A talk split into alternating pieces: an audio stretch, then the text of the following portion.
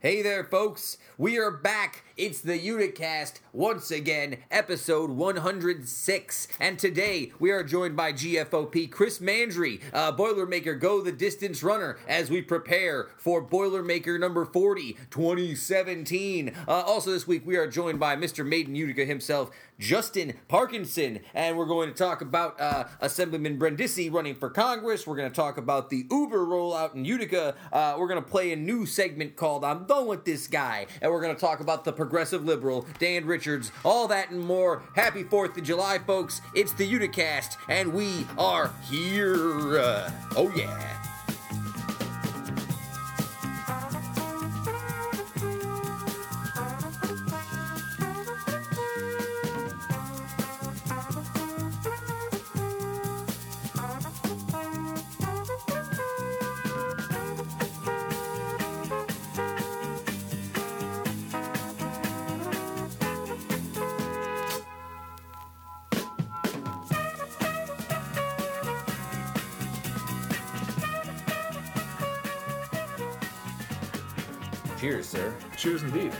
Hey, baby, it's the 4th of July. You know that one? Mm, what is that? Never heard that song? No. That's Fourth of July by the band X, which is a really cool Fourth of July song. X. They're a punk band. They're called X. But later in their career, they got away from like the punk rock. Like you know how punk rock bands do that sometimes. Right, Like, they, they get old. They get old They can't play as loud and fast anymore. start playing like alt country sorta, and you're like, okay, well, Yeah. That's a weird progression to go from like punk rock to like light alt country. But I see it happen in weird punk bands I grew up listening to. Like the Men is a good example of another band that sort of did the same thing, like hardcore punk into weird, almost Wilco-y style rock I feel like rock. it makes sense because where else would you really go from there? Yeah, how much louder? Mm. How much more can you Well, turn that's it the up? thing. You're not going to be playing like you know louder and faster and complaining about the stuff like young people problems like you do in in punk music. Yeah, exactly. feel like alt country is kind of the way for a lot of those people to go because it's still the natural songwriting about like personal things and personal stuff Yeah. that goes on. You know what I mean? Like from the heart about your life, but it's just a little bit different style. yeah, you'd replace that distortion with like a twang or a reverb sound instead. Almost. I mean, right? which is Like- funny because now that I'm an old man punk rocker, I just want to get a Gretsch and write like squirrely songs with like chords. Well, welcome, folks. It is episode 106. Uh, we are joined this week by my good friend, our good friend. We go way back, Christopher Mandry, who's joining us. He is one of the Boilermaker 2017 Go the Distance runners. It's always interesting to me when you stockpile a bunch of interviews. Like when you get some Yeah. time, you can knock out a bunch of interviews. Yeah. Because then we'll get to the show and I have no idea who's on. yes, it's our good buddy Chris Mandry who's on today. Oh, okay. Uh, and we're going to have a special uh, visit from uh, the infamous one, Justin Parkinson, later on in the show today. Heather very much out of town, enjoying the fourth with her family. Yes, Heather's out. She, you know what's funny too is I love Heather. She's the best. She's been texting me for two days, sort of telling me she's not going to be able to make it. But Mm-hmm. the way she's been telling me is she's like, "Is there any way we can go early? I really want to talk about all this stuff." Like she was so gassed up to talk about all the stuff we had to talk about She's today. so sweet. She was like, she's legitimately upset. I was like, "Listen," I was like, "Please do not care. Go enjoy your vacation and your family." Tell her podcast never sleeps. Casting never sleeps. It's true. Uh, it is Boilermaker week, I suppose. Yeah, buddy, it sure Yeah. is. Sure is. We can talk. I, I haven't gotten an itinerary for what we're talking about. Is Boilermaker on the docket? I mean, we're going to talk about well, you know, we're going to talk about it with Chris a lot during the show. I sort of left some spot right here. Uh, Oh, oh, is this the yeah, spot? Here we Uh, are. Want to shout out to GFOP uh, Jordan Peters. Who, uh, who directed me toward the Boilermaker app, which they've been really like pushing. Yeah. Uh, it is cool. I've been using it a lot. Uh, it's a great piece of uh, application. I guess how do you call it? Appli- it's, a fine application. We'll just let you float out That's on that one. No, I, um, so Boilermaker is coming up this weekend for all you people who are training like myself. Now is the time as I sit here and drink whiskey And don't go for and a don't run. go for a run. Oh man. Uh, What are your you're, you're on the other side of this because you're thinking about it from a work perspective. So what? Boilermakers this weekend, you don't say. I hadn't heard. Um, it's crazy because the past couple weeks, so you know, we're obviously we're in charge of the post race party. We do it down at Saranac. Uh, with this being the 40th anniversary, it's expecting projecting to be even bigger than ever. yeah, Um, It's crazy how all consuming it becomes. Like today was Monday, we went into work, and we are going to take uh, most of tomorrow off for Yeah. the fourth because we're going to be closed. But this week, I've sort of even tail end of last week and this week, I've completely forsaken anything that's not Boilermaker related. Yeah, for sure. You know what I mean? Like I've got people calling me trying to like book events or start doing this or that in like late August, September. I'm Right. like, look, don't.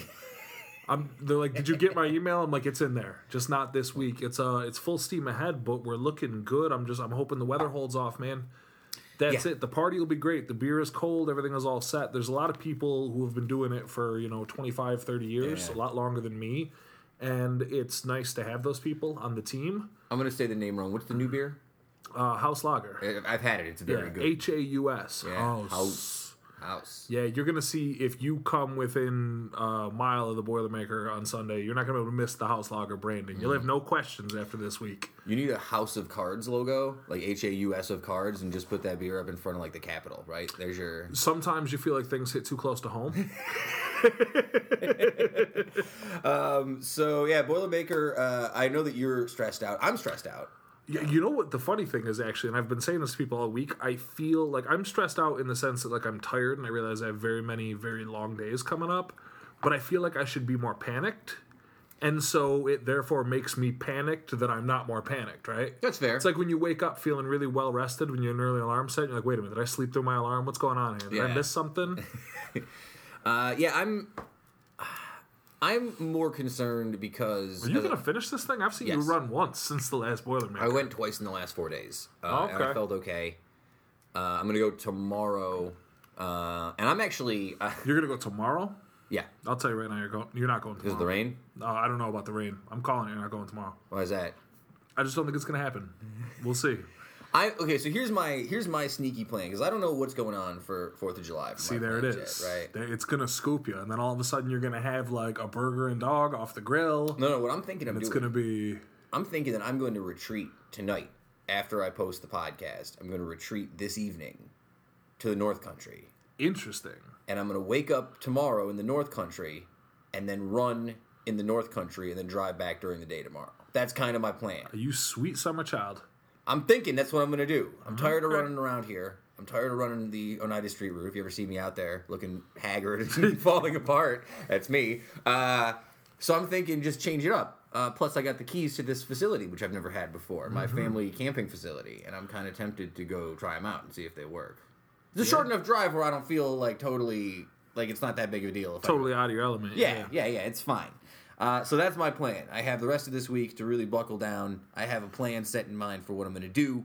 I feel good, except for my calves and thighs and arms. All that hurts, but everything else besides that, I feel pretty good.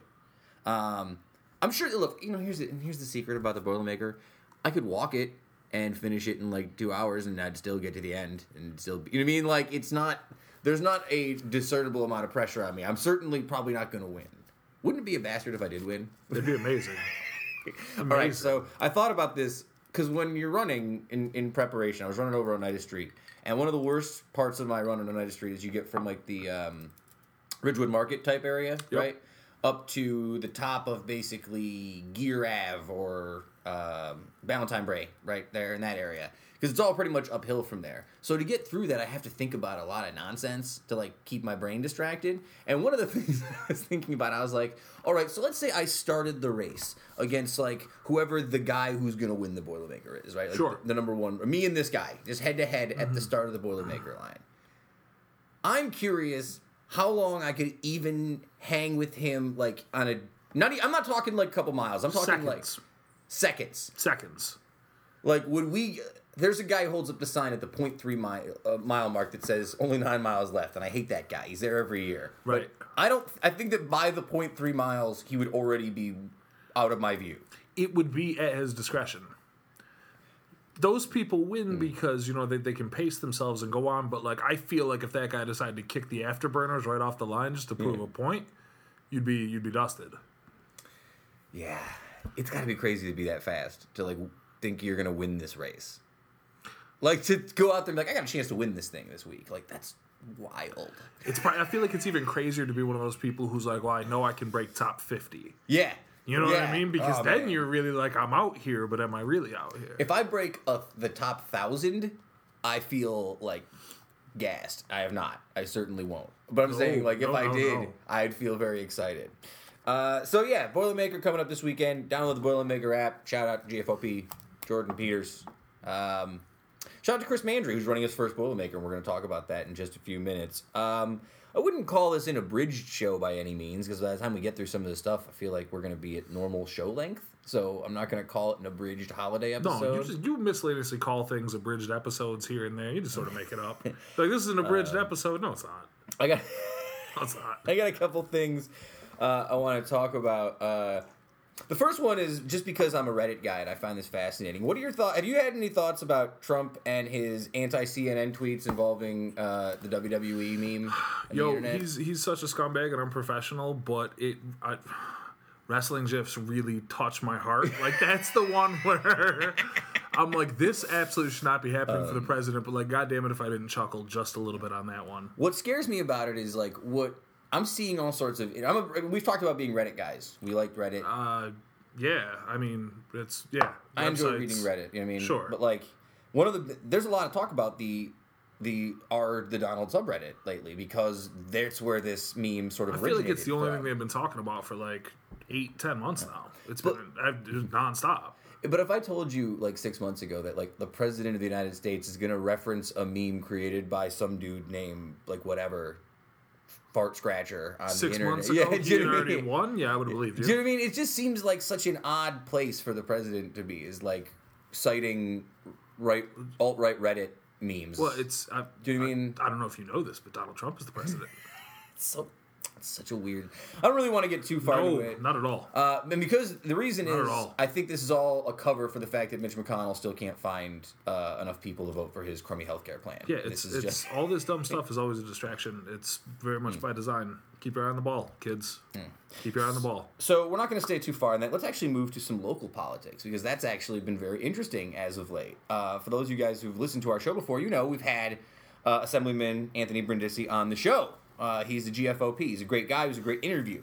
Uh, last Wednesday, he announced his can- he's going to start his campaign to challenge Claudia Tenney uh, in 2018 for her seat in Congress. Um, you have any thoughts about this right off the bat? Um, as as anybody you know, as anybody knows, uh, I think I think it's awesome. I think Yeah. he's gonna go for it. Um, I, I wish him the best. Uh, as I've said before, I don't think I've been unclear about my feelings about Sure. Claudia Tenney, I but of us have. I think that you know, just for anybody who missed out, she's a disingenuous scumbag, and um, it's a shame that she represents us Yes, on a large level.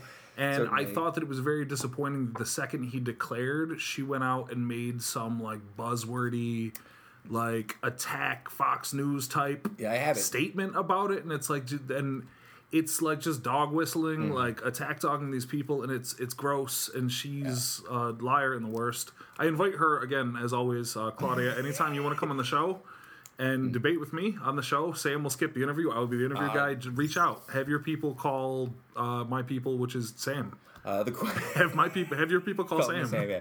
Uh, so Claudia's quote that we're discussing, uh, she called him a quote unquote slick politician who pretends to be moderate but is really just rubber stamping Governor Cuomo. Now, I am a newbie Yo, to that doesn't even mean anything. now what she's referring to what she's doing right here, and I think I got this right in terms, is gaslighting. Yes. Right? So what she's doing is c- claiming that Brindisi does all the things that she does to Trump, but she's claiming he does it. And That's projection. That's proje- That's not what gaslighting is. Gaslighting is a different thing.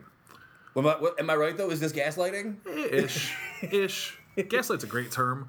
It is a great Um, term. I thought the worst part. Are you gonna read the second half? No, no, go ahead. No, go. Well, no, no, because I was gonna say just in the second half, she's like, "This will just prove as another rubber stamp for Nancy Pelosi's radical leftist agenda."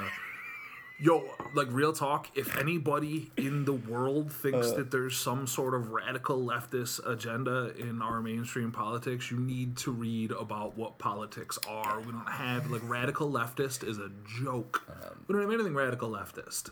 It means nothing. Again, it. Claudia, debate me on the show. I get so mad.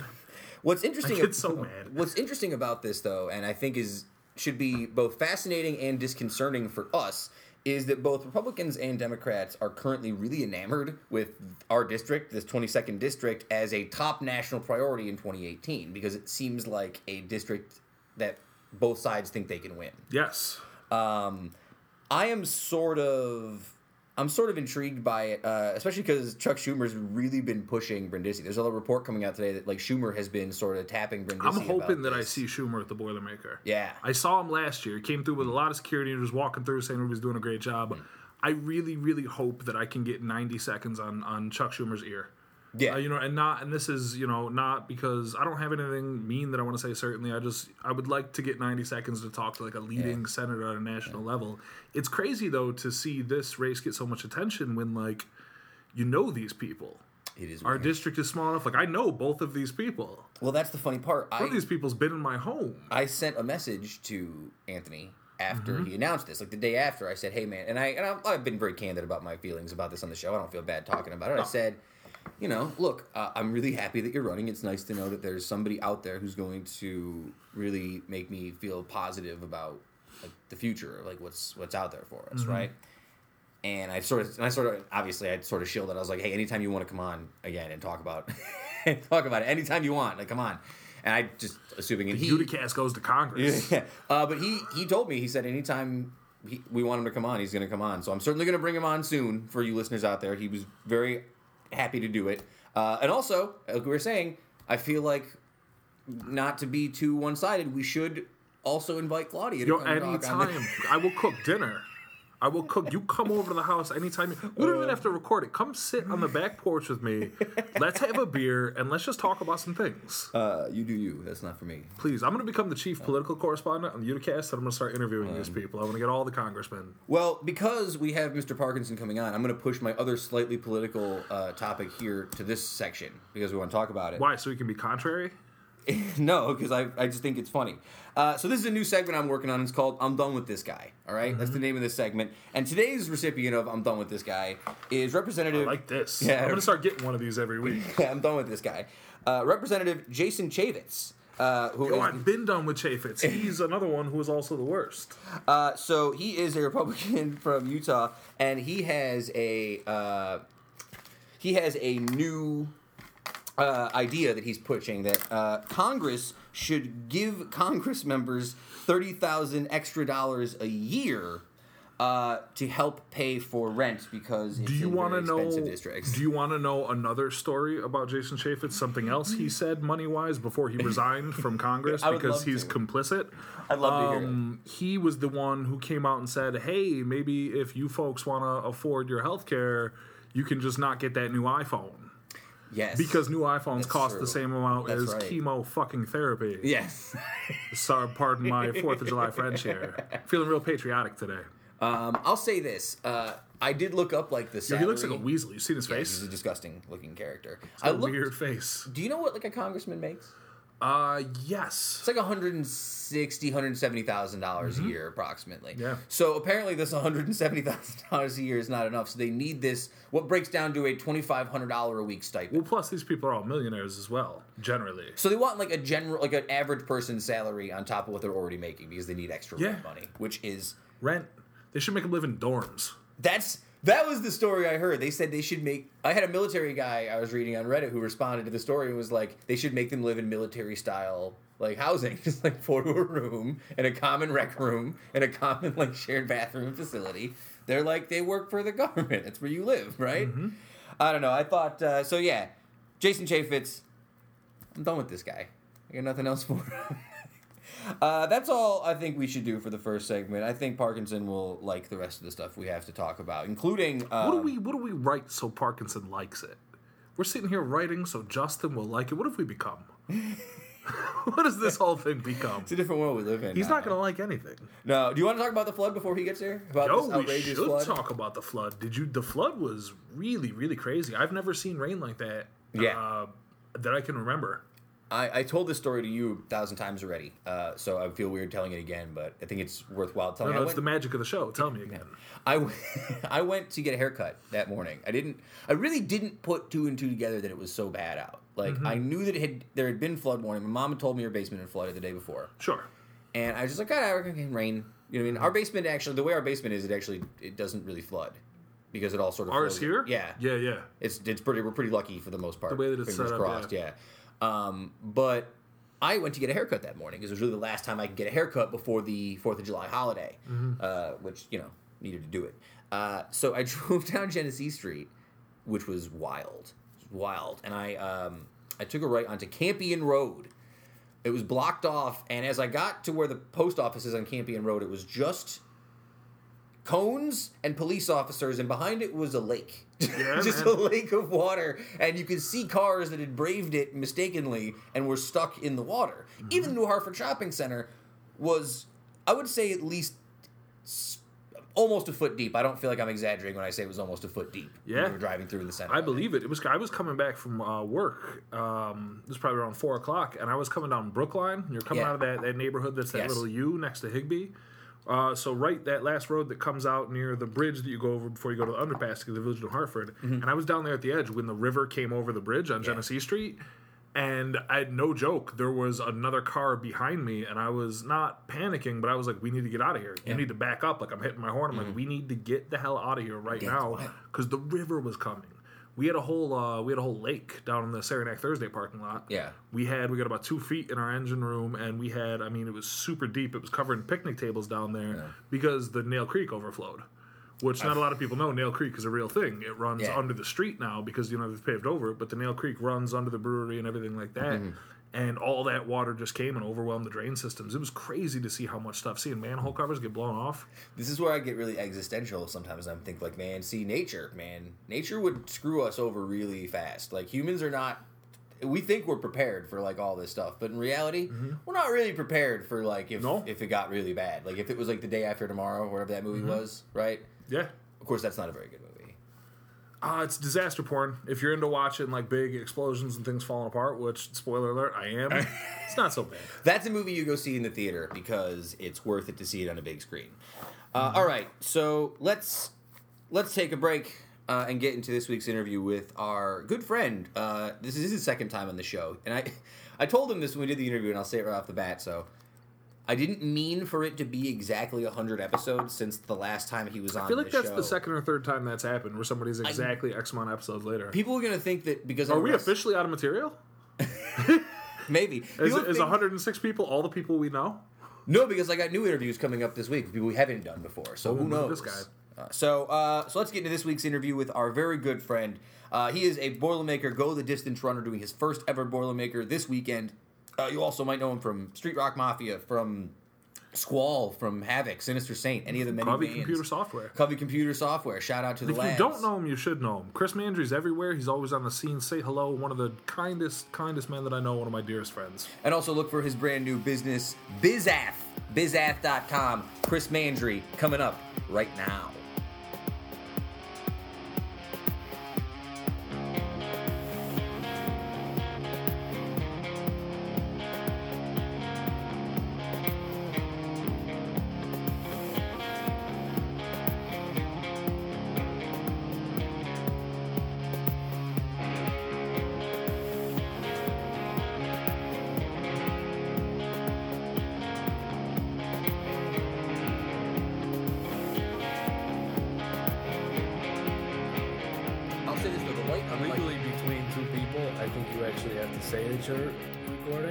If there's one other person in the room, or one other, then you don't have to legally even say anything.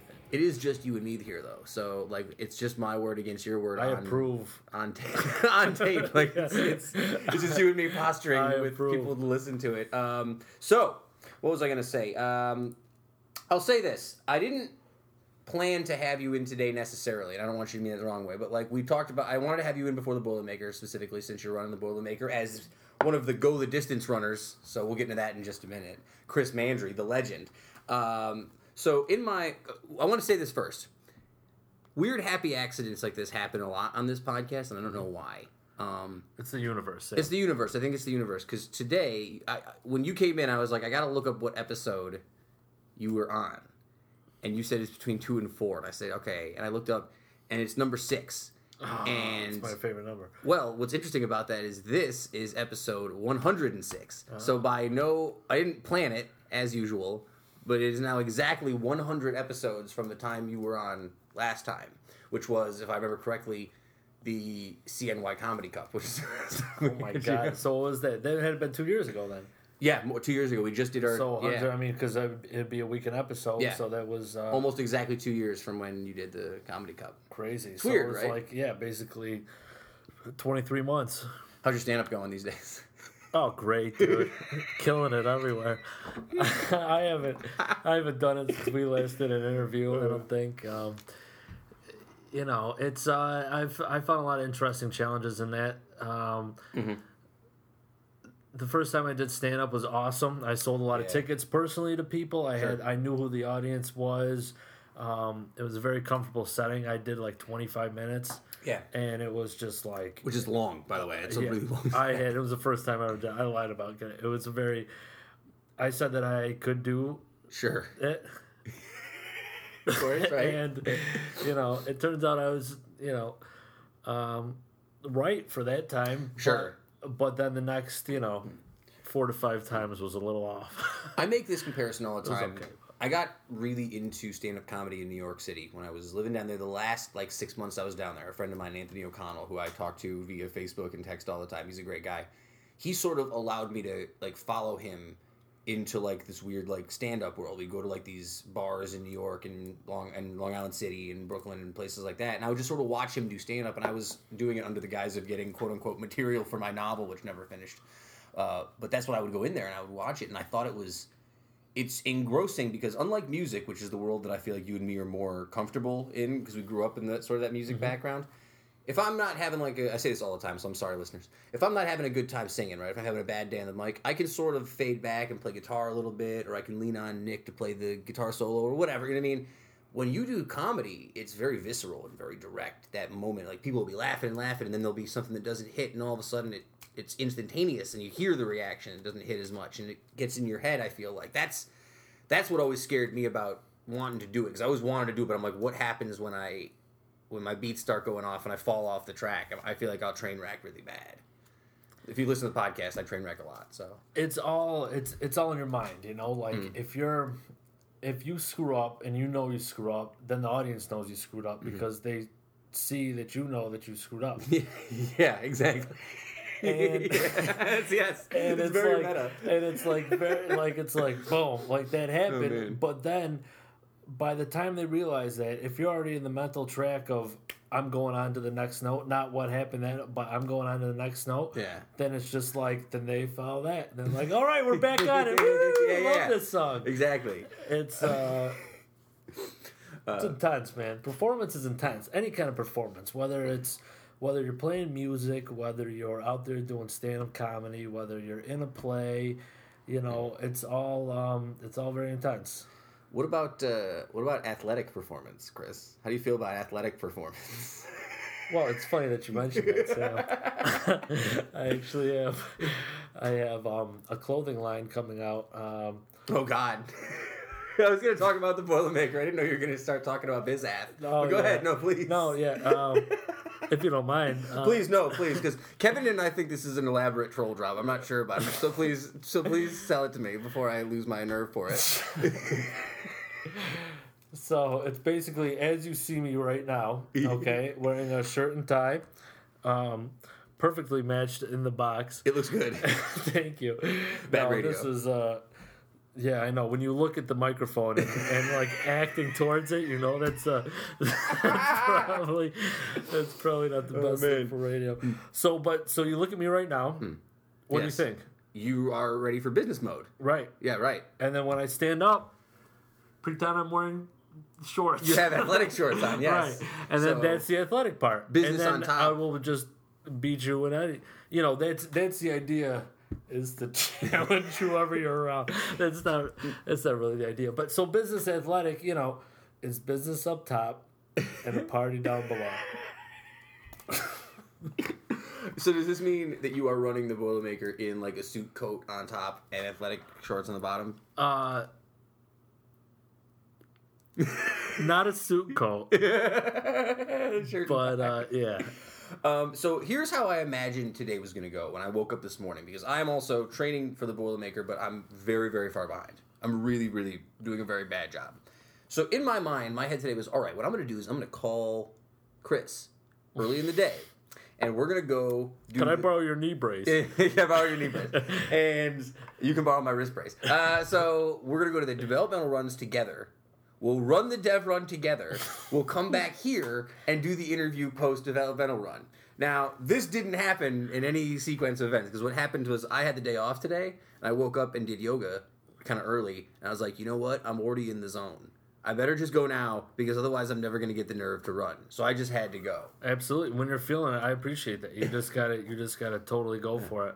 Um, But in my head, initially, we'd be doing this interview right now, like sweaty and gross, with like tank tops. me too. Like, yo, that, how was that run? Oh, Ugh, it was dude. great, but I hated that one part. You know, whatever. But um, now, you, how did you get initially involved in this like go the distance thing? I just want to say first, Yeah, I couldn't fall asleep till six thirty in the morning. Went to bed at one. Couldn't Sure. fall asleep till six thirty in the morning yesterday. why? I don't know. It was interesting. Yeah, I feel like it's like the day after I trained for the uh, day after I do training, probably because I don't do it consistently enough.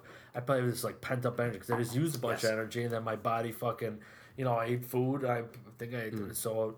Um, I think I ate the right way, so it, it stored the energy. I hope You cook your own food? You like make your own food, or do you like eat out a lot? depends on the situation. I I've love noticed- eating out. I've noticed that when I um, when I actually go grocery shopping and buy food, I tend to be healthier than if I because I get real lazy. I'll come home from work and I'll just be like, I'm just gonna eat this McDonald's dollar menu and jam it my face because you I'm can lazy. you can customize your options.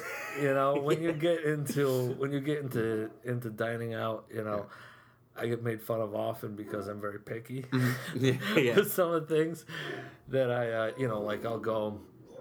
I went to a restaurant yesterday. I Got a turkey burger on wheat bread, plain, no lettuce, tomato, or onion with uh, Swiss cheese.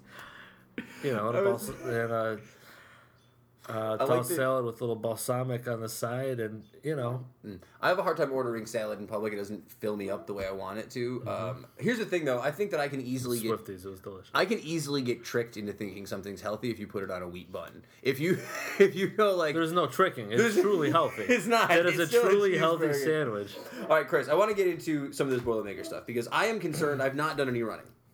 Today was probably the most I've run in Okay. two weeks, and I did about I don't know three miles. This is your first Boilermaker, right? Mm-hmm. How did you initially get involved in this go the distance thing? Like, how does it your first Boilermaker and also you're like on TV for it? I don't understand. Well, that's the only people they pick. yeah, yeah, yeah. People who've never done it the first time. Okay, Right. so this is all first time people have Right. done it. It's all right. the first time people who have um who have done it. Did you apply for this? Did you ask for this? Is this through your job? Because you work with the Kobe folks, and Right. they did the Boilermaker app, which is very cool. Right. Yeah, yeah, yeah.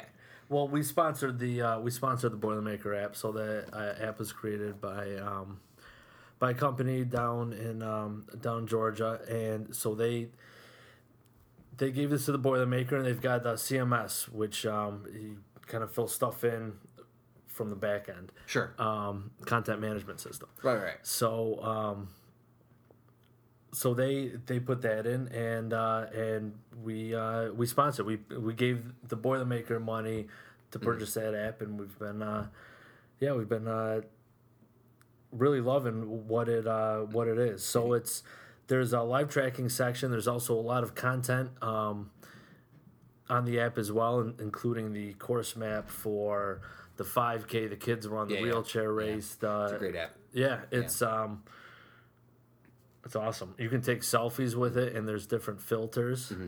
Oh, filth. Oh, yup, yup. Now, see, now we're getting fancy. Now we're talking my language because I've they, we I've talked I've talked about this with Kevin. Uh, I've taken maybe less than ten selfies in my whole life. I don't know how I feel about turning the camera back on my face. Are you like a big selfie guy? You take a lot of selfies. I actually found a photo of myself when I was nine years old, and it was like the first selfie ever. Like I took the camera, like I didn't even know if there was film in it, probably or not, and I just fucking snapped it. It's funny. I went to an art museum in DC last week, and there was a whole room set aside for cat paintings. It was like before there was the internet, there was art that had cats in it. It was like weird paintings from like the 60s and 70s of just like cats. And I was like, see, memes existed before the internet. People, Now, people love cats. I'm I've grown to like cats now that we have sort of a weird house cat who lives around here. I mean, anything that's living that means well. Do you do you feel do you how prepared are you on a scale of one to ten for this Boilermaker? That's my question for you. Eleven.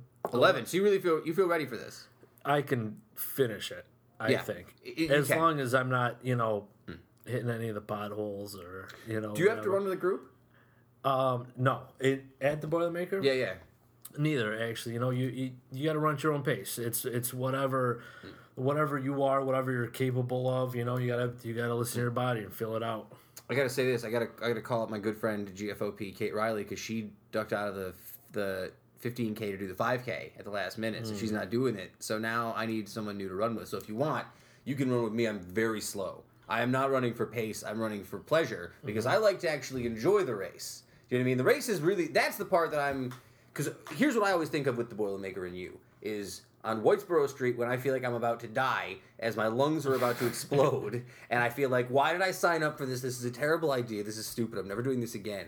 You would always be there on the side of the road in an Orlando Magic basketball jersey playing drums for local music legend Rainbow, and it always gave me the power to uh, to push through to the end of the Boilermaker. And yet this year it's not going to be there. So even though you're in this race with me, I'm a little disappointed. I'm not going to have that extra pop at the end. Uh, so that's tough. Tough for the crowd as well. How did you start doing that with Sam- Rainbow, by the way? I will be there. I will be there for you every step of the way, even if we're not close to each other. Um, so with Rainbow, how that all started was um, he asked me one day. He's like, "Hey, you want to play? Um,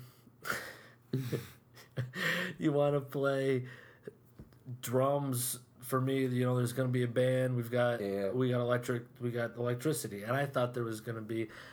This is probably five. I want to say like six years ago and I thought there was going to be, you know, we've got room for guitar amps, we got room for saxophones. Like we just did. That was probably the same year that I did an open mic with him when I really first met him. It was the Rainbow Young Orchestra, and um, he's like, "Hey, you know, come, come play on the uh, on the, side of the road, basically." And I tried to get everybody. Nobody would come, but I thought it was going to be this huge band. So I brought a full drum. I brought my old Premier kit, so it was Yeah, like yeah, yeah. a bass drum with all these toms, and I had a snare drum and cymbals and a drum rack, and then it's Rainbow with an with an uh, uh, acoustic guitar. It was just the two of us, and one guy came up and jammed a little bit. Now, there's probably some people who are going to listen to this and go, "Who's this Rainbow person they're talking about?" Right. But less than you would imagine. A lot of people know who Rainbow is. I think Rainbow gets a bad rap. Rainbow's more on the ball and got his druthers than people give him credit I don't think for. he gets a. I don't think he gets a bad. I think there's people. I mean, he's uh He's a unique the man. character. He is. He's, He's- a unique character for sure. he's in tune. He's in tune to, to what's going on. You know, he's it's um he's a good guy. He's one of my Phantom podcast interviews. I'd like to interview Rainbow. Could be a good interview. Maybe for Oh, episode, he'd totally three- maybe for episode like 200, I'll do that one. I'll be to save that one. I can get him. Just like give me like a thousand bucks. You've knocked me. You've knocked me way out of my normal podcasting progression. So I'm gonna go back. I'm gonna circle back around, and we're gonna do a quick. Uh, who is Chris Mandry? Who is Chris Mandry, the man? I did a little bit of research. My research only goes back to like when you were. I I knew you in Whitesboro. Whitesboro High School is where I met you. But did you did you go to like Whitesboro for like everything else before that? Like where'd you go to school before that? Yep, born and raised in Whitesboro. Word. Um, went to uh, Harts Elementary. Okay. Okay. I always ask people about high school because I think high school is interesting. High schools, especially around here, have like stereotypes that sort of fall into their high school. Yeah, What, did one hundred you percent. did you fall into the, the what was Prissy the ass New Hartford dudes and fucking dorky ass fucking Notre Dame motherfuckers. Wow. No, I'm just kidding. NF, NSF for work for Chris Mandry. Uh, no, I think that uh, I think that Whitesboro. You you don't strike me as a guy who like falls into the Whitesboro stereotype. Did you ever notice like a Whitesboro stereotype when you go out and people stereotype you for being a guy from Whitesboro? I got that from Proctor. yeah, That was kind of my thing. yeah. Like Proctor guys got like weird looks. Yeah. Do you know what I mean? Yeah. People thought we were. I thought like- that you went to Notre Dame. For, Everyone thought that I went to Notre Dame because I hung out with Kevin and like the band guys. I, n- you know what it is about Proctor, which is weird. Proctor was so big that you could just sort of hang out with people from other schools and nobody would notice or care. So I, I think a lot of people, even at Proctor, sort of fell into this thing, being like, "Wait, you go here?" Yeah, yeah, because there's other people that I'm Yeah. just like. Hmm. I thought you went hmm. to, you know. And you were playing metal in high school when I met you. That's one of the first things I think of is like going into our mutual friend Steve's basement and watching you play drums. And you were a really amazing drummer back then. Thanks, man. Uh, you're still an amazing drummer. We're going to talk a bit about Syracuse in just a minute, but I want to ask because I've never really asked you when did you pick up drums? Like in Whitesboro, were you playing drums? No, I was one. You were one, yeah. really. You just had Yeah. like a like a toy drum set around the house and like Well, so So this is a story. I mean, it's gonna be. You want to hear a shortened version of the story? Or the regular? Tell, I love it. Tell you, I, I'm curious. I've always well, you're. I always tell people you're the best drummer I've ever met, and I'm curious to when it like became a part of your life. Uh, from the beginning is the first Yeah. really conscious memory Yeah. I have is setting up stuff around me and um, like I had a little tambourine, this little like bear with like his stomach was like a drum. That's you know, I had these four things around me, and I would just sit on my on my knees and just play these things. Um, so I lived right down the street from um, from my grandparents. It was I live at fifteen, they nice. live at two, and it's a very Yeah. you know it's it's a close neighborhood, so Yeah, they would take care of me a lot. And That's where your um, parents are now. yep, Yeah, yeah. Love that neighborhood. that's where they've they've been there. My grandparents built that house Mm, great house. um, 50s something. So,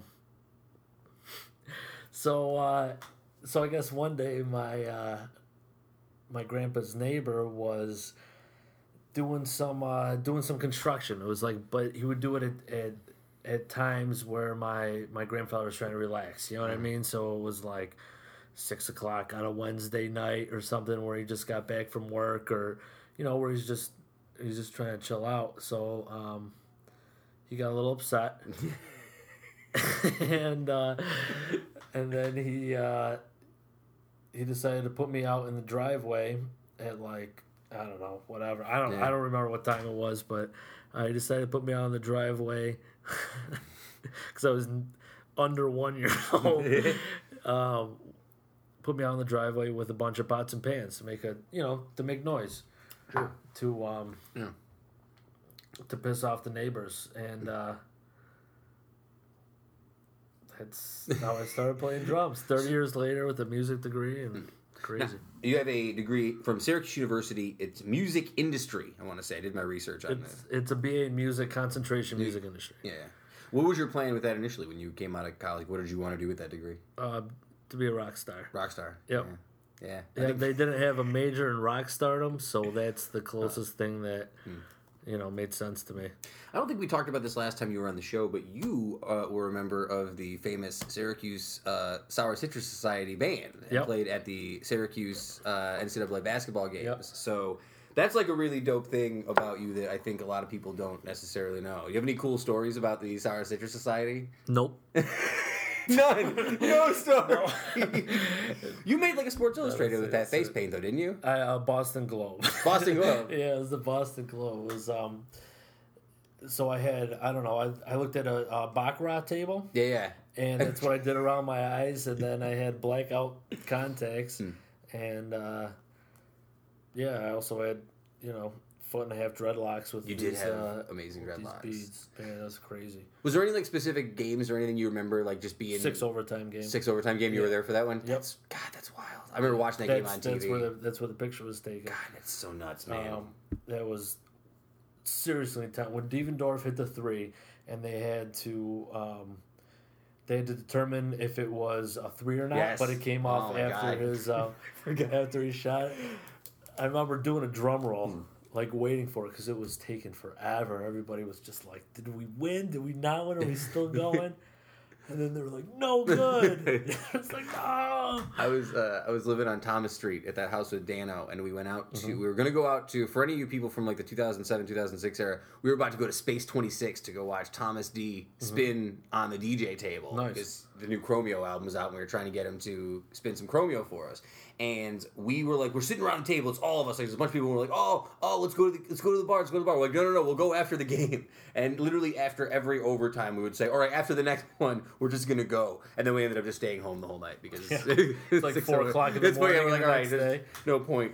Uh, and for those of you who are maybe still somehow possibly doubting the credentials of one Chris Mandry as a Syracuse legend, a man who made his mark on Syracuse, your Facebook page says that you were once a former employee at the Pita Pit, which is very impressive for anyone from Syracuse. I don't think that's true. Did you really work the Pita Pit? I worked yes, I worked not only not only the counter and creating the pizzas and doing prep work, but I would also do deliveries. Um, that was my job every Saturday. Actually, I lived in an apartment behind Pita Pit, actually on East Adams, and um, and every Saturday I would deliver pizzas from four in the afternoon to four in the morning, Hmm. and then I would go to Doc's house, my friend Yeah. Doc, for Sinister Saint band practice the next day, I was and just uh, gonna ask about Sinister Saint. listen to uh, listen to Gerbil on uh, on K Rock. There was one time um, that I dressed up like Jesus on Halloween, Yes. and I was delivering pizzas. And some people, Peter Jesus. Some people didn't even know that it was Halloween. You know, like that just didn't register. You played a lot of bands over the years. Uh, for people who know you probably from, I remember you initially from Havoc, obviously, but that's because we were we were watching you play Metallica covers in Steve's basement. Uh, I'm sure a lot of people remember you from Sinister Saint from Syracuse. I remember going to Syracuse at like uh, Funk and Waffles in the basement watching you guys play Sinister Saint shows, which Oh, was yeah. wild. Uh, and then, of course, most recently, I'd say Street Rock is the one thing. Is Street Rock Mafia is the thing most people remember you from. Like recently, Mm-hmm. you play a lot though. You're all over the place. You do tons of like clandestine drumming that no one talks about. I'm just using my five dollar words. I like it. What does that mean? Uh, sneaky undercover, like like some people don't, you know. Oh yeah, I'm clandestinating everywhere.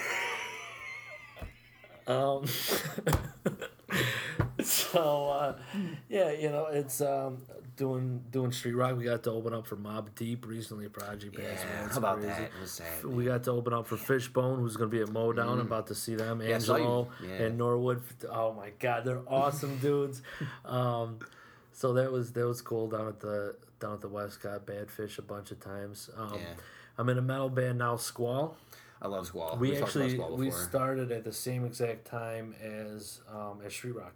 yeah, They're like literally the same exact month. Yeah. Because I remember I wanted to try and get you to come play drums with me and Kevin, and you were like also in Squall and in Street Rock at the same time. Like he's had no he's had no free time for drumming. He's It's gotta. I mean, the only the reason why I started those bands is because there was a drum set there. yeah, yeah, yeah. Makes sense. That's it. Makes and sense. so I just went there and I fucking played the drums. Uh, so Chris, um, I want to say one more time before we uh, before we get into the lightning round. Uh, go distance runner, your first Boilermaker. I'm actually very proud of you. Jokes aside, it is tough to do. Uh, I'll tell you this though, and I tell this has been my fourth year in a row that I've done it. And last year I did very, I did no training basically, and I still ran it. What's your time? Oh god, it was like an hour forty eight. I did. I did really bad. Like I didn't. That's where I'm. That's Yeah. basically where I'm. Um, I'll tell you what though, like one of the nice things about it, and remember this if I don't see you during that day.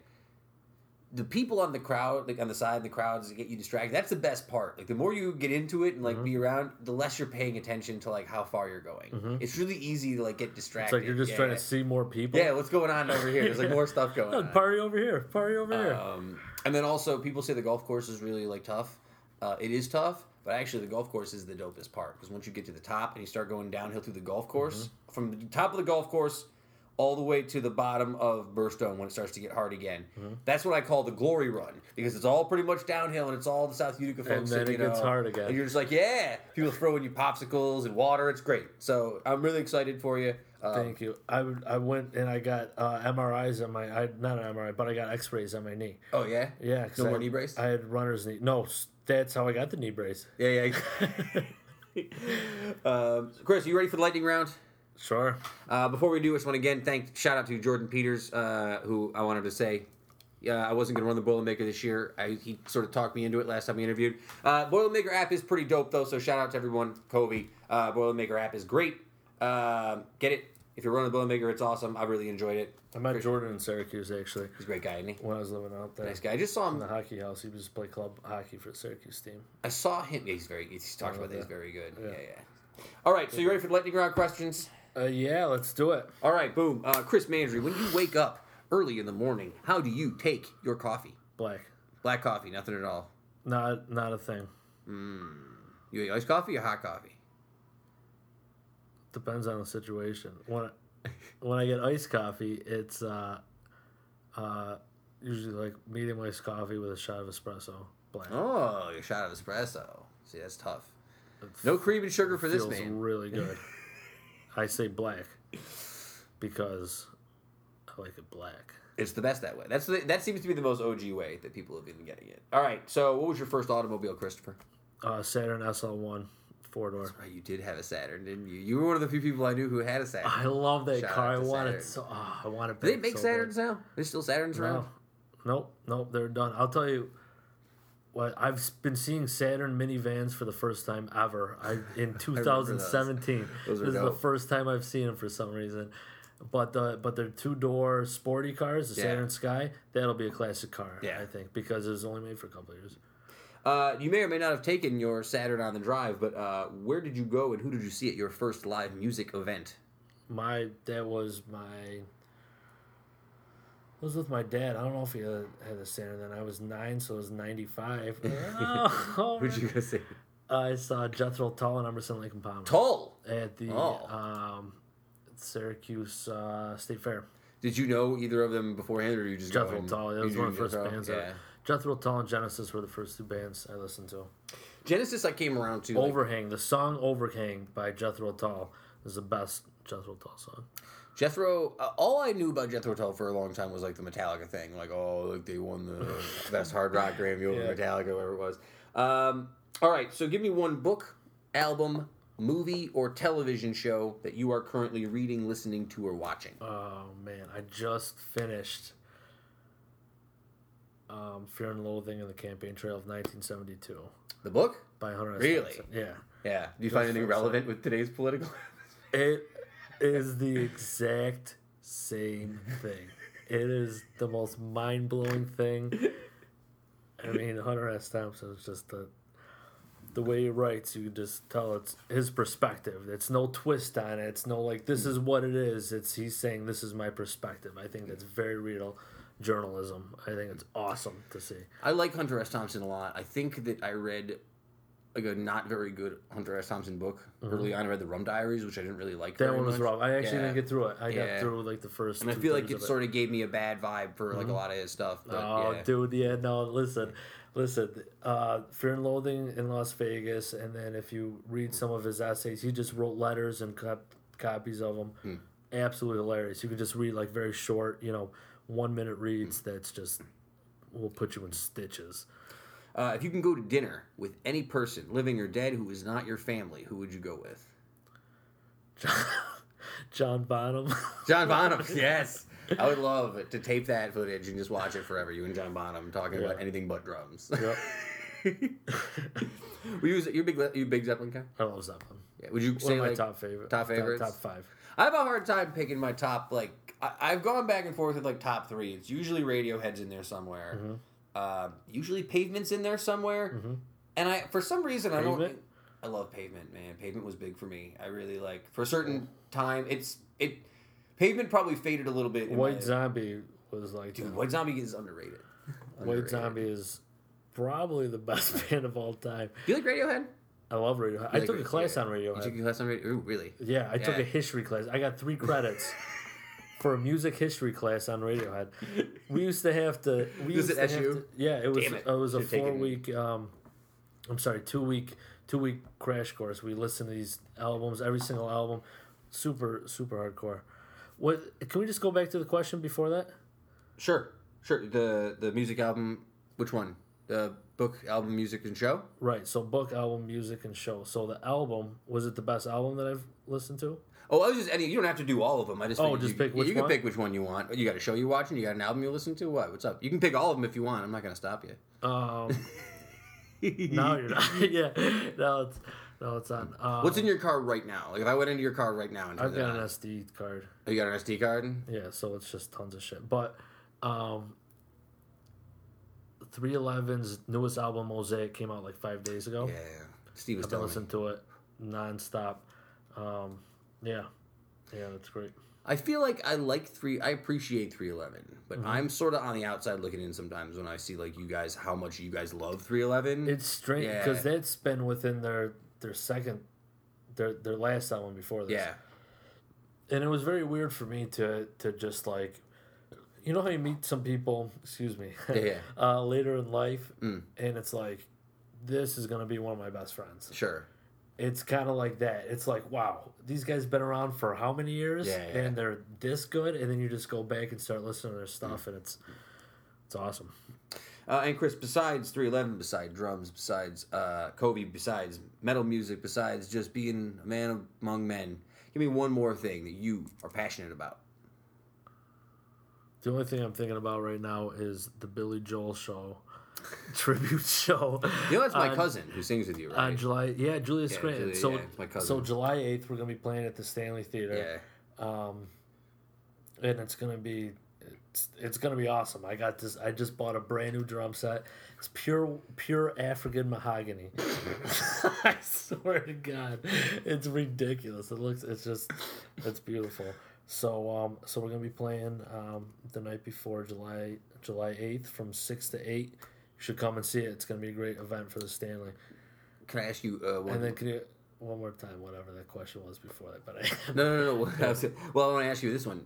What's your favorite song to play on the Billy Joel set list? I'm a big Billy Joel you know guy, what? so I'm curious. Billy Joel. When I went, when I moved to Nashville, lived there for a year, and I started appreciating songwriting a lot.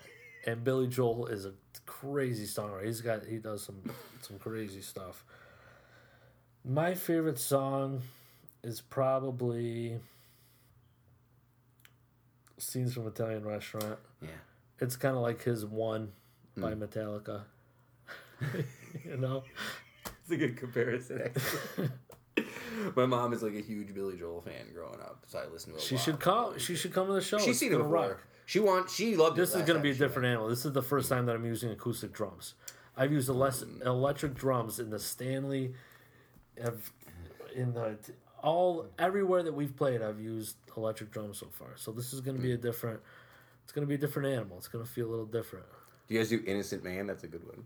No, Only 80s Joel? No. oh, no, no. It's it's actually. Oh, we should call it the Catalina wine. Mixer. you should. You should dress up like that. if we said we're throwing the Catalina wine mixer at the Stanley at the Stanley Theater, people would come. Everybody, would You know, I'm glad you got that because I was just. I would talk- buy a ticket and be like, "Fuck, I'm playing this thing." I was just talking to somebody about this last week about like how um, Step Brothers is kind of an underrated comedy movie that like people sort of like everyone really Hilarious. likes now. Like Yeah. it- it- people didn't talk about it much when it came out, but now like years later, like yo, Step Brothers. I feel like Airheads was like that and PCU a little bit. You know, it's like people, everyone saw it, but no one really You ever see? talked about seeing it. You know what's a really They- bad one? UHF. Go watch that one. one of these I days. love that. That's a good Who one. Who wants to drink from the fire hose? Chris, it is an absolute pleasure to have you back on. Uh, I'm looking forward to running with you. Uh, congratulations on your first Boilermaker. Uh, just keep keep being you, man. Just keep living. you might want to. I think I'm actually gonna. I'm thinking I'm gonna hand out those medical face masks. Yes. because of all the dust that everyone else in the Boilermaker is going to eat when I run right by them. Mm, like the Roadrunner. We'll be back to the show in just a moment.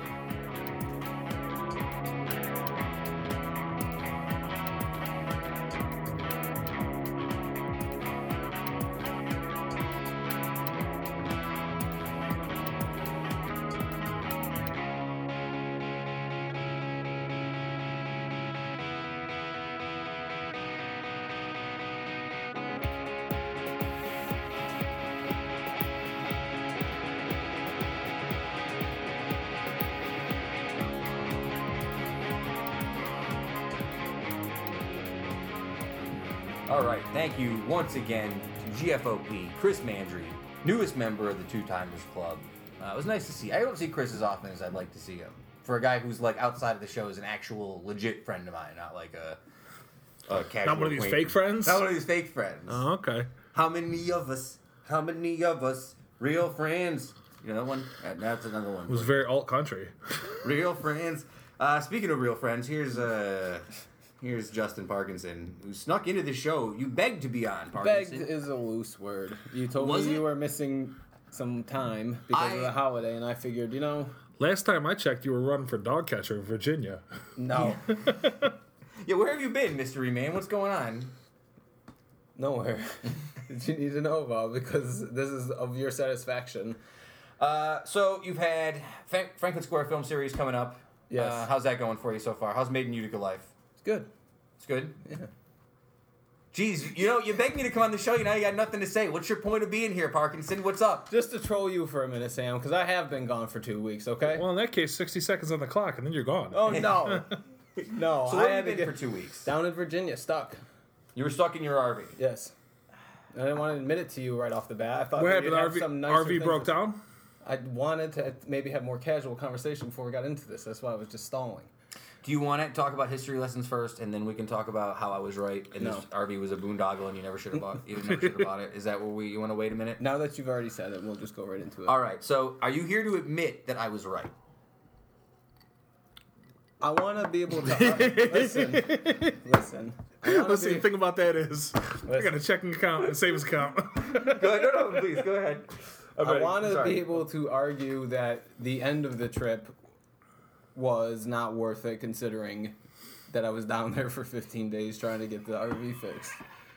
But the prior planned days, which was like three or four days, that I parked at, at a river and got to hang out with electricity inside like this little tiny house home driving thing, that was really cool. So if you do like a 100 scale, like 75 25 for the first time and i've never even driven it that was the first time i ever drove the thing and i went all the way to virginia no your, problem Your ability to bend reality to fit your narrative That's like, is stunning. You fit in very well in modern day America. I will tell you that. you should see me driving that thing I look. I'm not denying. 600 miles No one is denying. I heard that you were a terror on the road and you could barely No, handle the that's thing. not true. That was the word out of some of your oh co-pilots. Oh come on I'm just saying. I'm not. de- Look, I'm not Parkinson. I'm not denying that enjoying the beautiful southern landscape and countryside in an RV with your gal and your pets was a dope time. I think I'm sure that that was like a fine time. Like I'm not denying that. No one's denying that. What I'm saying to you is this. It's supposed to work. Like you shouldn't be like, well, 75, 25, like when it was working, it was awesome. Yeah, but now it doesn't work anymore. No, But if you, but to, I mean? but Like- to be fair, if you buy uh, a RV that's over three decades old that costs as much as a new suit, you get what you pay for. it's I as old as suppose. Do you feel like you? Okay, so I guess the question is, do you feel like you got your value for the money you paid for the RV?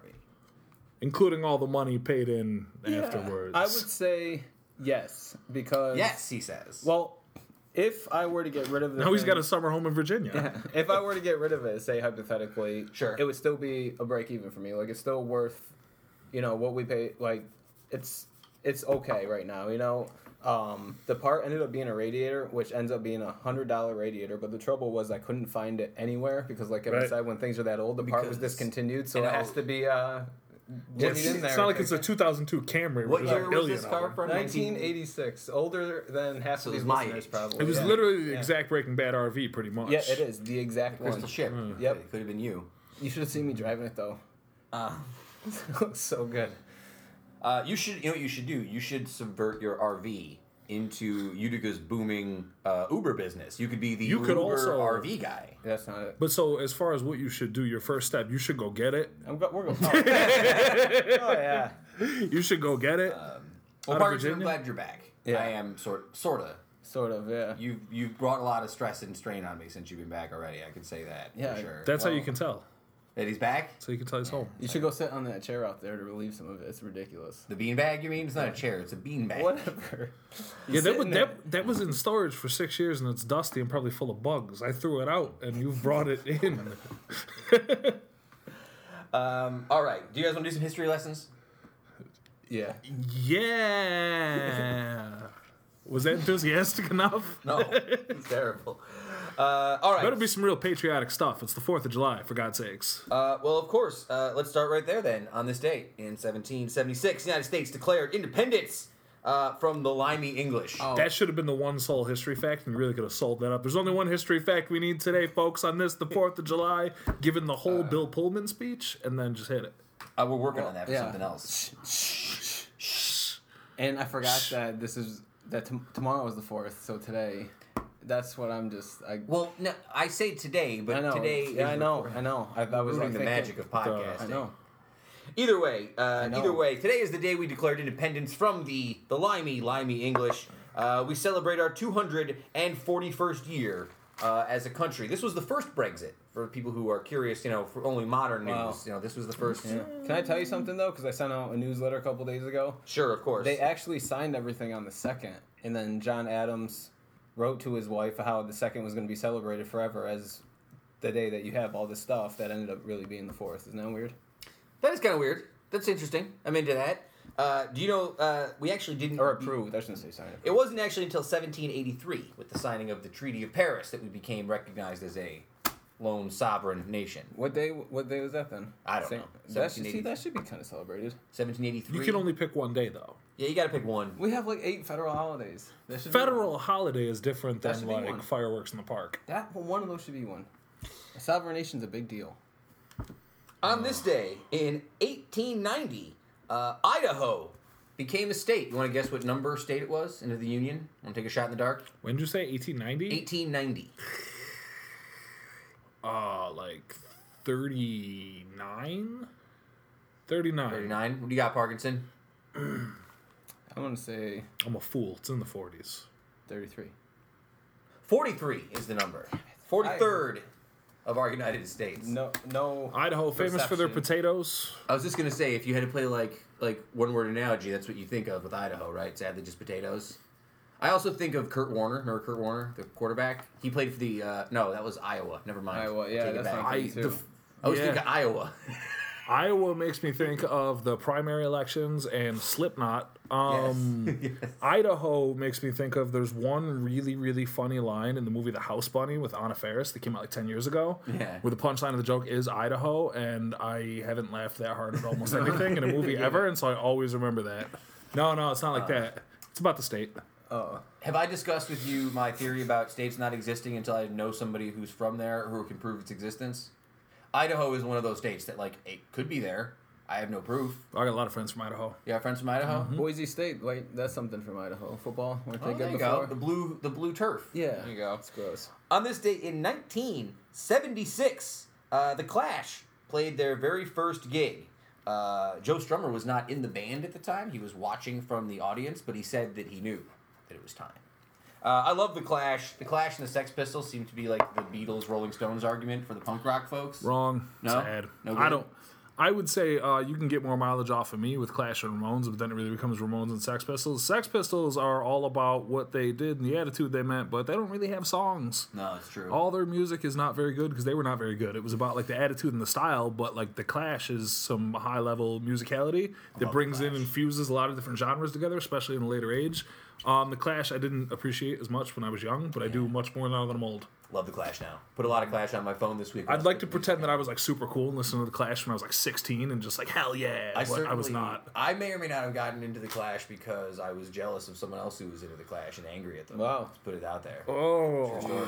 I- But- I won't say a peep about it. But the Clash has transcended that. As I move into my elderly age, I still I'm like, yo, the Clash though is still dope. Like regardless of how sad I was back then, the Clash is still killer. Love I think I did get into more styles of music as I got older too. So a lot of like the uh, the reggae stuff they do and the rockabilly stuff, and a lot of the different like styles they bring in. I'm more into now that I'm older. How much was that concert? Do you think the first to one? go to it. Yeah. Probably like Probably free. Yeah, it's probably But like that's what I'm, I'm just Yeah. as a curious question. How much do you think someone, Wow. They they, especially at that time, seventy six or something, what two would it pounds. It was in England, so they were probably the opening band on like a six band Sunday show at some club that charged like a dollar to get in with no real tickets and no security guards. And your first drink on them. It's called- Uh, on this day in 1985, Back to the Future was released. We've talked a lot about Back to the Future on this show many times. I'm not going to get into it. Parkinson, plug your film series. I think it's our film series. Jeez. I just like to put them on the spot. Plug something. July twenty second. It'll be two weeks from basically Boilermaker weekend. Mm-hmm. So it'll be Independence Day. Independence Day. Yeah. Welcome to Earth. It's my favorite line from that. Oh, No, no one. I don't think so. I like that one. Eh, It's a I good don't one. know. I don't know. All right. Okay. And on this day uh, in 1997, uh, the Pathfinder mission landed on Mars, uh, securing uh, 10,000 plus images of the planet for the first time. Uh, although it cost 150 million dollars, Jesus. NASA claimed that it was a huge triumph. Uh, a lot of time for people, it was a lot of times the first time people had ever seen the surface of Mars. How about perspective on this one then? So it was what 150 million dollars to put something on Mars and take a bunch of pictures.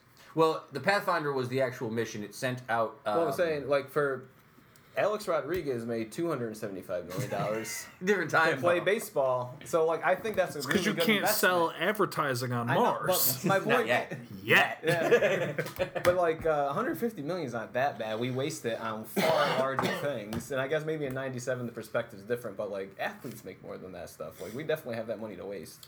Uh, to tie that into Yes, we should put more money into NASA and the space program. I agree. Yeah. Uh, speaking of which, though, speaking of which, this is actually pretty cool. On July 10th, coming up, this week, uh, matter of fact, next week from today, uh, the Juno spacecraft will be flying over the Jupiter Great Red Spot, which will offer people the first close-up view of the Great Red Spot in Jupiter. Some of these pictures that have been coming back of Saturn and Jupiter in the last couple months Yes. is unreal. I'm very excited for Unreal. this. Huge nerd out moment. Uh, so yeah, How much does that cost? now that's a good question. I need to pull up the numbers. Billions. right there. That's Inflation probably a is lot- outrageous. Yeah, no, how much plus farther that's is bo- Jupiter? that's booming around space, taking pictures, navigating, doing flybys. It's a whole different story. And think of, you got to think about context. Like m- from Earth to Mars is basically like taking a swing down to the old bodega in the u- in the Is- universe in the universal scale. Now, to go from okay, Earth I to see. Jupiter, like the amount of distance and technology necessary to make that happen, like mm, I expect that to cost. it's like going to a whole other borough. It is. It's like going to Queens. Fucking A, man. Sorry, there's my Five swear points word. of the See? universe. There you go. Uh, and that's it. That's all the history lessons I have for us today. Uh, I sort of teased it. We had our Uber debut. Uber rollout in Utica happened last week. What? Um, yeah, yeah, it happened Yeah. last Thursday. Are you Uber's kidding live. Me? I'm kidding. Uber is live, man. I'm I actually kidding. I opened my Uber app today and logged back into it just to see how many uh, cars were out there. I saw three right around our neighborhood. I so. want to do the affiliate program, and I'm going to start slinging you guys codes to use Uber to save on your rides. So we, that's the way to go. Don't be driving. Get an affiliate program. So here's my thought about it. I almost took an Uber to the tavern on Friday just to test it out, but then I realized I've done this before in New York. So why am I testing this? I don't know how this works already. Uh, you just need someone to drive you around. That's no one ever drives me around. I'm always the one who drives. I'm always the driving guy, and a lot of that comes from the fact that I don't drink very often. So that's kind of my own fault. I, I told you today. They make me get car insurance to ride with you. Yeah. They do because it's that it's that risky. Kev, you were there on Thursday for Saturday Night Thursday. You saw the the Uber rollout, if you will. Did you see any interesting, interesting thoughts on the first night of Uber? Um, you know, here's the thing. We had big plans to do a large rollout and everything for the Uber and, you know, make the nice announcement and get in with it. But the weather was supposed to be so bad that it never really happened. So check for uh, this Thursday. This We're going to just pretend that it's happening this Thursday. Pretend it hasn't been going on. Uh, the big thing that I've seen a lot of people saying, the, big, the big thing I've been seeing a lot of people saying is there's not a ton of drivers around here. And that's to be expected. I think it'll take some time for it to really catch on around here. I think there's probably, like, certainly a lot of, like, old folks who Yeah. don't trust it. They're afraid that, it, you know, the old folks. I do know The old folks, the Tenney voters, they're going to be a little bit concerned about, Oh. You know, trusting and getting into it. I think once more people understand it, it'll really catch on. And I also know a lot of people who are pending drivers. People say there's only a few drivers out here. I know people that are pending, waiting to go through the system to be drivers. So there's an interest Yeah. for a lot of people who want to be drivers. So I, it's great to have the option. It's just great to have another option besides calling the cabs. Although people always complain about the cabs, I've never had a problem with a cab I in don't have too Utica. I've never had a single issue. Like I've always had flawless, excellent cab service too. But I at least this one I've got an app. I don't have to call somebody. Competition's important. Can I give you a quick Roanoke story with using Uber because we didn't have a car down there. We had to use it a lot. Sure. We we took it, um, and partic- we asked the guy, gave him the story about how it's coming to New York, yada yada yada, and he listens on satellite radio. odd- Oddly enough, too. I miss in the morning through his satellite, so he gets all Utica advertisements. So he was like Sure. kind of plugged into stuff about the area through advertising in an Uber car in Roanoke. So that was like the weird part of the story. But what he said is that taxi drivers and like other people started calling in false pickups and mm. doing things just to like get the system all out of whack so it wouldn't be successful. So I was like, I hope nothing like that goes on. You know, Yeah. it becomes like this this little turf war where you're like kind of you got a lot of the thing to progress, I guess. You know, Yeah. so I- I'm curious to see where that goes because that happened in Roanoke with, with things, you know, and it kind of nothing messed else- messed stuff up for people. If nothing else, it'll force. Like, competition's always good, right? For any sort of business, right? Like I always think, I would think of everything in wrestling terms. We're going to talk about wrestling in just a second, but um, like you know, if there's no one else pushing the cab company, like the local cab company, what forces them to like make their service any better, right? Like just from a simple concept like that, I think about it can't be bad. And even if Uber like doesn't last around here, Yeah. or right, like maybe it'll force the other local cab companies to like take more attention. I don't know. I don't think there's anything wrong necessarily with having another option. So A lot of the stuff, like I was saying when we did that panel way back when, is just kind of regulations too. So like some Yeah. of your costs are set for a reason depending on where you're living and things like that. So as long as everything's an even playing field too. I feel like Uber has kind of a bad public persona right now because their Yeah. owner's kind of a wild card. He's a scumbag. I Yeah, think he's he's, a out. I think he's gone. I He'll- think they he, got rid of him. He stepped away like voluntarily. Yeah, just because he getting knew. paid on the side there. Um, so I gotta I gotta credit. What if Anything, anything more we want to talk about? What if before we he's an go Uber on? driver now? He probably is. Anyone else we want to talk about before we move on to the next thing? No? Very good. Uh, so I got sent this story last week and we didn't talk about it, but I need to discuss it because my good friend Dano, follow him at Famo and Wookie on Twitter because he's He's active. he's pretty active on the Famo and Wookie Twitter handle. One of the funniest follows there is out there. That's too. a He's real- really good. Yeah, That's a true wild card. He's a wild card character. He's great. Um, he sent me this link to uh, a wrestling character and said, "Hey Sam, they're stealing your gimmick." So this is the wrestler. I'm going to throw this at you. We've talked about wrestling gimmicks. Yeah, yeah. wrestling guys. The progressive liberal. Dan Richards. Uh, he was a journeyman wrestler uh, from West Virginia who had just sort of toiled around doing the local wrestling scene, wrestling for small Of course. How else Of would course. you get in the game? uh, when he was told by a promoter to be the biggest heel that he could be. Heel means bad guy. Heel means bad guy. Um, and because he was in, West Virginia and he was, Yeah. Uh, he knew what he could do. Uh, is- so, yeah, you ready for this? This is Yeah. great. He took the microphone and brought some rhetoric into the ring. This is the quote I hope Trump doesn't build a wall around Mexico. Instead, I hope he builds it around this town so you people can't infiltrate the population.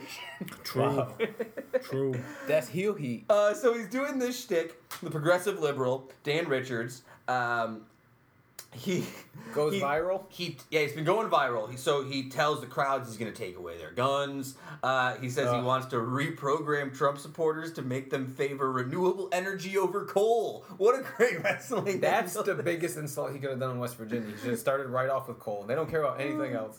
Uh, here's, here's a little good last one for you. I really enjoyed this one. I know how you stupid Trump voters think, he's quoted as saying. Allow me to illustrate. Dirt, dirt, dirt. I love coal. Dirt, dirt, dirt. See? I love mountains. Unquote. Uh, his finishing move, you guys want to take a guess at what his finishing move is called? Boy. I already know. Someone. I, I already read the article. You already read the article?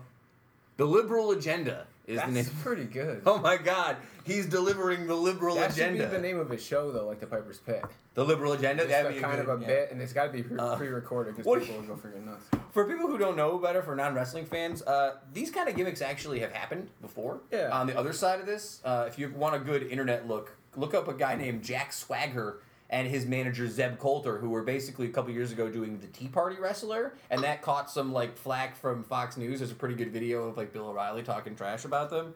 What are your thoughts about the Bill progressive- O'Reilly, who assaults and harasses women. Yes, We cannot go a moment without re- referencing. yeah, that's not a gimmick. That's just his real natural. That's what he does. What are your thoughts about the progressive liberal Dan Richards, guys? It's a genius gimmick for work in those towns. He's probably getting so many genuine boos. Um, I'm afraid that I mean these people who obvious it's been made very clear in the last year have a tough time separating uh, fiction entertainment from reality. I'm concerned that one of these people might like take a shot at him. I hope he's being careful. Um, it's too bad that it'll never translate to like a mainstream promotion. Like he's not going to make it to like you know Hulk Hogan, John Cena wrestling for the people out there. I've never seen him, so. Um, but uh, man, good for him. I Hope he's getting paid. Uh, so Dano was sort of giving me a hard time saying this was my gimmick. Now, Parkinson, you have been here when we've talked about my actual wrestling gimmick that we're working on, which Yep. is the statistician wrestler, Yep. right?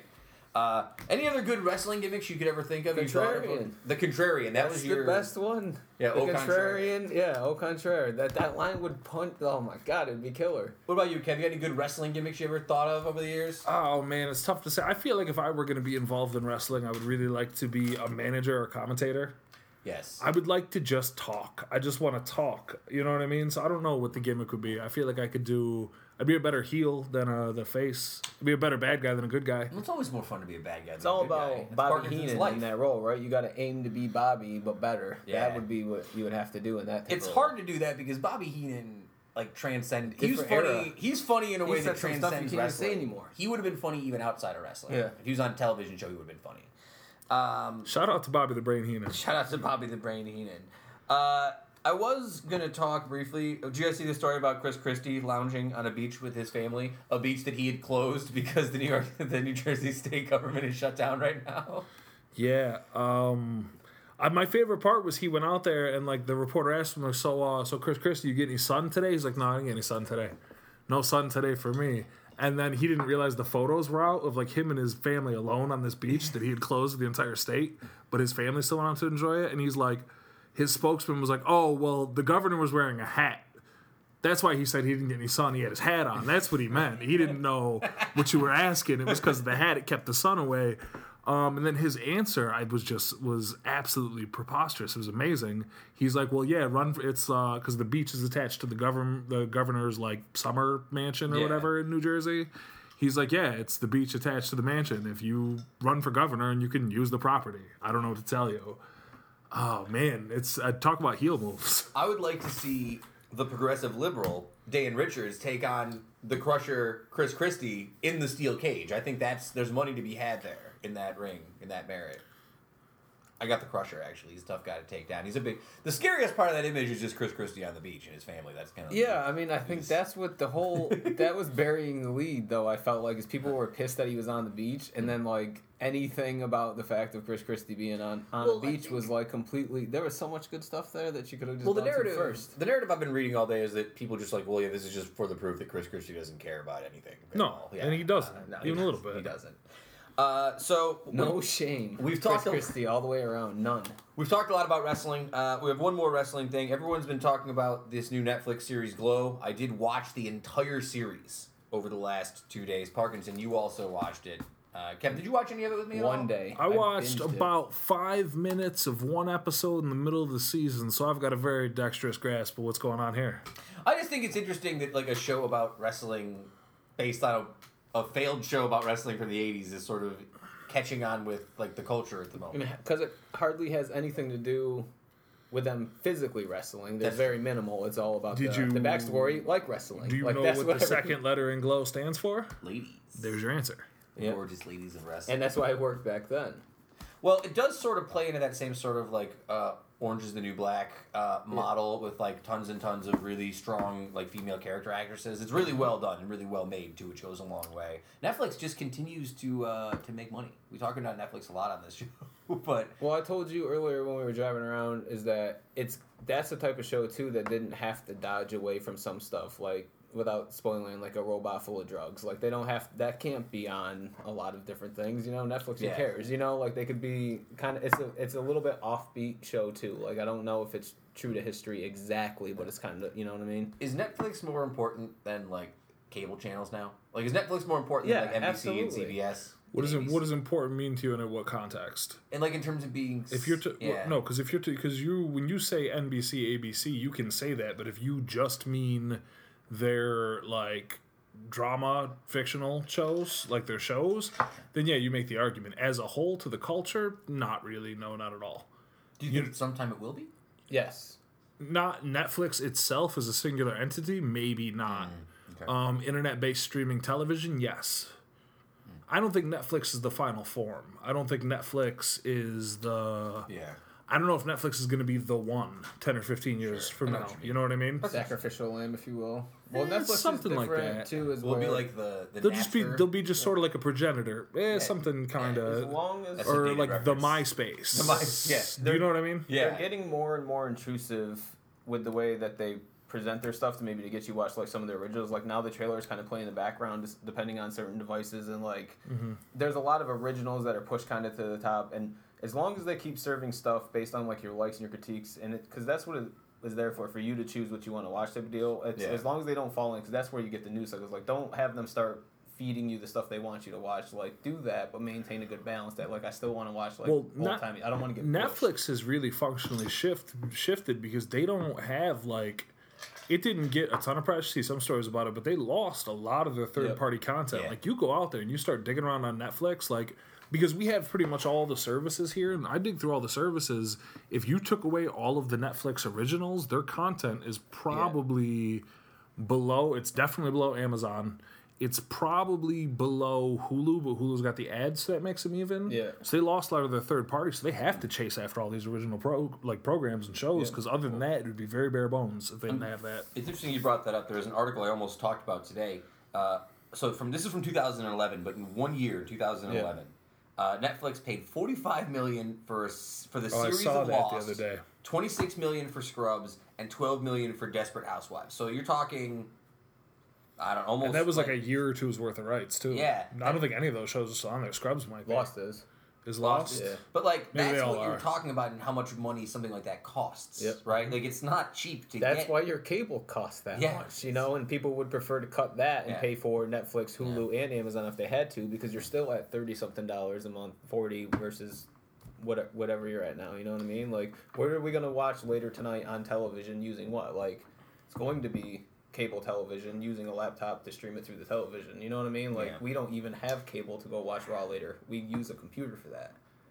Every time I look over across at you, I just wish you were Heather instead of you. I, you know, So does he. yeah. It's So true. does he. Please, yeah, every single day of my life. Uh, do we want to talk at all about the Untouchables? We watched the Untouchables last night, which was we sort of debated Oh, about the Untouchables. yeah, we can talk. Yeah, we can talk about it if you like. It's a fine movie. It's all right. I B enjoy- plus, nice B plus. B plus movie, The Untouchables. Connery though is an A From plus like way back. from '87. Connery, Yeah. Costner, Pach- uh, De Niro, not Pacino. I don't know why I said Pacino. De Pacino. Niro as Capone. Yeah, yeah, yeah, with Jimmy Hoffa. Yeah. No. No. What am I alone in this world? What are you over here saying? Yeah, the first like, yeah, Capone. Jimmy Hoffa. I'm I like, no, not Jimmy Hoffa. Offa. What am I thinking of? That's Jack Hoffa Nicholson. with Jack Nicholson. That's, that's a. no, I know what you're talking about. movie. Eliot Ness. That's not a B. Yes. That's Yeah, yeah. Eliot Ness. It was all right. That one's on. Uh, that's it. We're going to enjoy our 4th of July. want to thank you all for joining us again. Episode 106. Thanks to Chris Mandry. Thank you, Chris. Uh, Chris, I almost called you Chris Parkinson. Justin Parkinson. Uh, you can follow him at Made in Utica on Pre Twitter. pre Boilermaker yoga stretch Saturday the eighth. Where at the Franklin Square, beautiful. nine to ten, free. It's totally free. Just come bring your mat or whatever, but get get all whatever you Yeah. do down there. I like Put it. that together. You put together all- a yoga event on Get it, Boilermaker. yeah. Get it. what- Look at you. Well, I mean, do you think I did it at all? No, I don't think you did it, Justin. I'm just here. I don't think is that you did it. Kevin. This is how capitalism works. Oh, Without any capital. isn't it past your nap time? uh, MadeInUtica.com. Follow him at Twitter as well, at Made in Utica. Also follow Heather, Heather Wise One on Twitter. Follow Kevin at underscore Kevin Sullivan, me at SF Doom, or Claudia just, slide into the DMs. Yo, Claudia, slide in, no, d- well, into his DMs. Don't slide into my DMs. Slide in any of them. I'll find you. Come over anytime you want. Uh, follow the show at Uticast on Twitter, Instagram, uh, Facebook. You can follow us on SoundCloud, uh, Uticast.com, MadeInUtica.com. Uh, enjoy your 4th of July. Folks, we will see you next week. Uh, Woodstock lives. She's cancer free. I got the phone call the other day. Hey! See, she All right. does. Woodstock does live. Woodstock lives. America lives too. America and Woodstock. We'll, we'll She keep on does. She's keeping good. on. It's good. Good. I love it. Keep on keeping on. At what point does it get awkward? oh, we're well past that. Are we? Is anybody still listening? No. How do you know?